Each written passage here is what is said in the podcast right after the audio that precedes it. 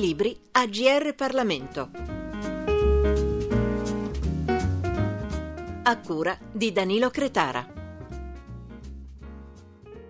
Marianna Loredana Sorrentino ha scritto C'era una volta e c'è ancora il delitto d'onore. Allora, ancora delitto d'onore nel 2021? Sì, ancora delitto d'onore, sì, in un certo senso. È vero che è stato abrogato ormai qualche anno fa, esattamente 40 anni fa, stanno anzi ricorrono proprio i 40 anni, il 5 agosto dell'81, ma di fatto essendo il delitto d'onore una, una sorta di codice sociale no? che eh, vigeva attraverso il codice Rocco, il codice Zanardelli ancora prima, di fatto arriva ancora noi oggi, a noi oggi come codice sociale attraverso il femminicidio, perché eh, la dinamica è la stessa è travestito, ha cambiato d'abito, ma ciò che si nasconde dietro questo codice sociale è proprio la subalternità, la, il potere maschile sulla figura femminile. Il risultato quindi è lo stesso. Non sempre però mi viene da dire eh, dietro un terribile femminicidio c'è il problema dell'onore, ci saranno anche altre ragioni probabilmente. Certo, assolutamente.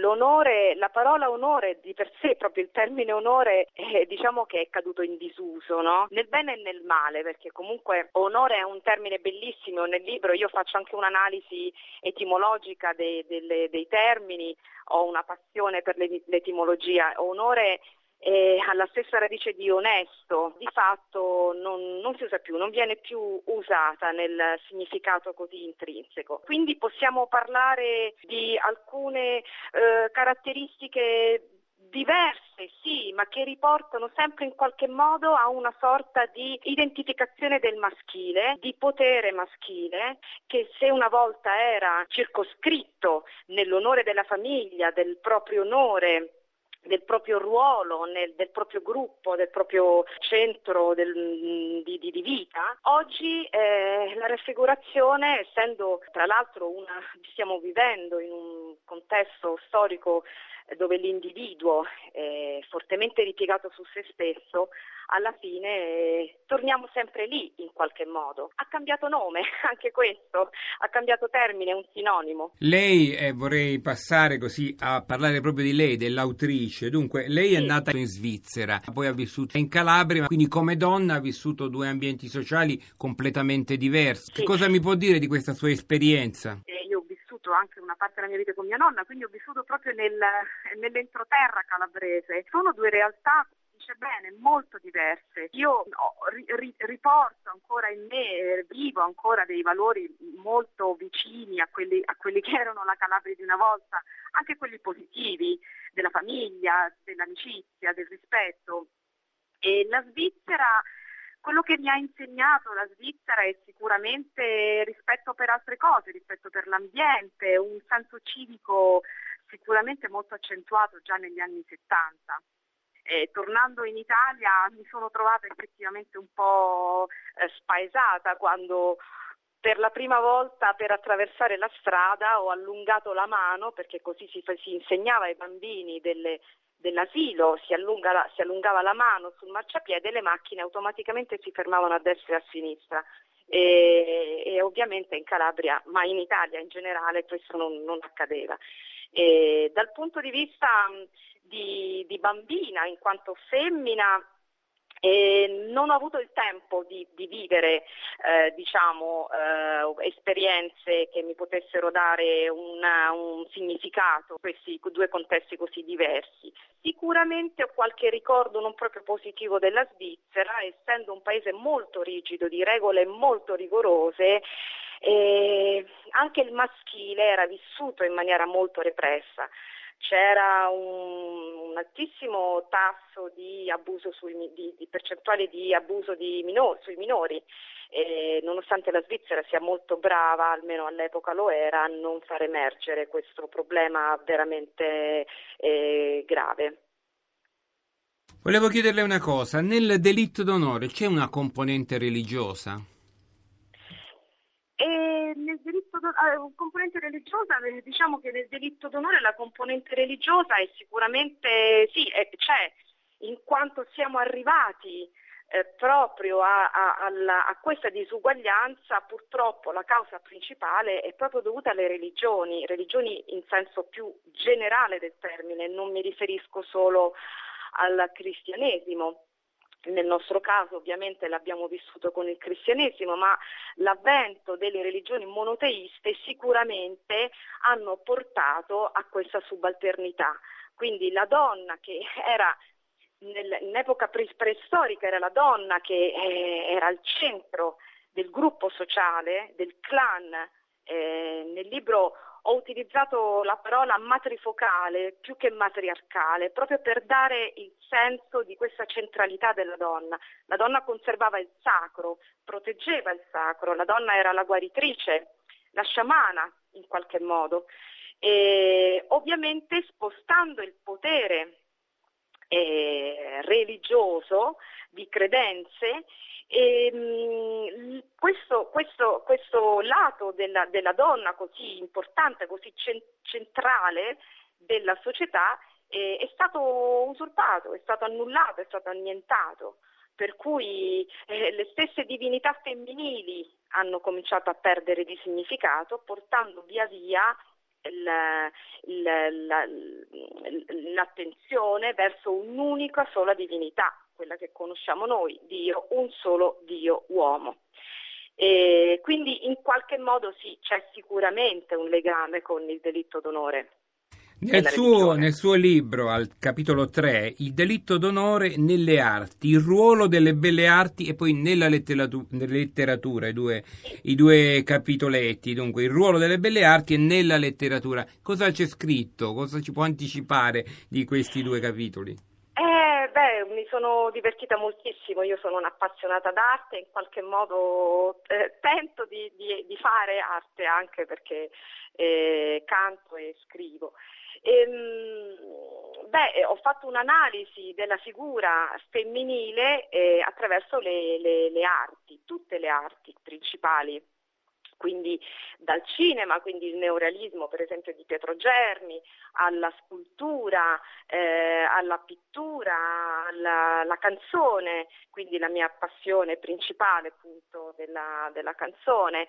E, ehm, ed emergono degli spaccati molto interessanti anche per me eh, studiare, approfondire in questo senso è stata una scoperta nonostante la mia passione verso le arti in generale, scoprire scoprire che per esempio Artemisia Gentileschi, che è diciamo forse la pittrice più rappresentativa mh, della storia dell'arte femminile, eh, prima di, di, di, arrivare a diventare quella che poi eh, la conosciamo noi oggi, così come la conosciamo noi oggi, ha subito dei soprusi, lei ha subito una violenza, ha subito un processo dove ha dovuto deporre in maniera eh, eh, terribile ciò che lei ha vissuto e grazie solo e esclusivamente alla visione eh, moderna eh, del padre che la salvò in qualche modo da, dalla sua fine, perché dopo un processo del genere ovviamente Artemisia Gentileschi non avrebbe potuto avere nessun futuro in quel contesto storico, siamo nel 1500, e la, la, la, la, diede in sposa un uomo che la portò lontano e quindi ci fu per lei un'altra opportunità e poi i medici si accorsero di lei e divenne oggi Artemisia Gentileschi. Quindi scoprire anche questa sofferenza dietro questa donna e, e guardare il suo dipinto di eh, Giuditta Oloferne, eh, sicuramente si comprende il motivo per il quale Giuditta ha quello sguardo. Quindi mh, mm, vi invito insomma a, a, a, guardare, a cercare quel quadro anche su internet e, e comprendere il perché di quei colori, il perché di quelle sfumature. Bene, il titolo di questo libro parla del delitto d'onore, ma in realtà leggendolo è un, è un, viaggio nel mondo della donna e nella storia della donna in generale. È d'accordo? Insomma, lei che le ha scritto. Sì, certo, infatti il delitto d'onore diciamo, è stato un po' un escamotage no? per, per eh, parlare di tutto ciò che c'è intorno al delitto d'onore, mm, per capire e comprendere perché siamo arrivati al delitto d'onore. Eh, io mm, mi sono mm, eh, divertita, diciamo, mi, sono affidata, così come ho scritto anche nelle premesse del libro, ad una dea eh, mi è piaciuto immaginare questa, questo viaggio eh, guidata da Ananche, la dea greca delle necessità inalterabili, la dea del destino. E ancora più bello era il nome romano della dea Ananche che era la dea necessitas, quindi proprio eh, la dea dell'inevitabilità, una necessità per me in realtà conoscere la mia storia. E, e mh, iniziando proprio a studiare la storia eh, delle donne dalle origini ad oggi e ho trovato nel delitto d'onore eh, l'occasione per eh, far partire questo viaggio e di cui non c'è la fine ovviamente perché io non, non, non, non mi permetto neanche di dare delle soluzioni, mm, io ho voluto semplicemente creare un, un corpus unico, eh, organico che eh, potesse portare la stessa, soddisfare la stessa mia curiosità anche ad altri in una maniera semplice e diretta, non ovviamente superficiale perché ho studiato tanto, ci sono dei riferimenti importanti, ma la soluzione non, non mi permettono di darle, ci sono gli specialisti che lo fanno per me. Allora, dottoressa Sorrentino, l'ultima domanda la prendo dall'ultimo capitolo del libro. A che punto siamo? A che punto siamo?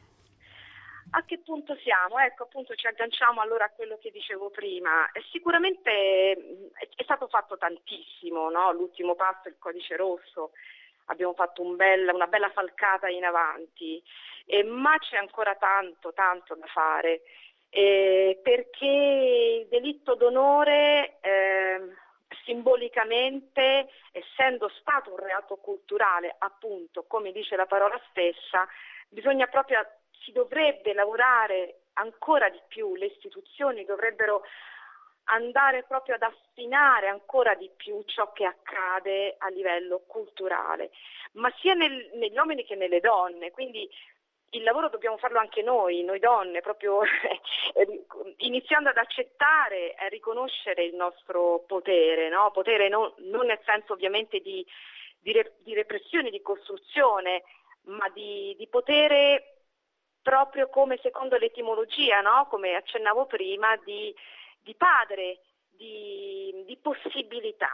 Quindi diamoci ancora la possibilità di riconoscere la nostra femminilità non vergogniamoci di tante cose perché ancora noi ci portiamo sotto pelle questi 7.000 anni di disuguaglianza.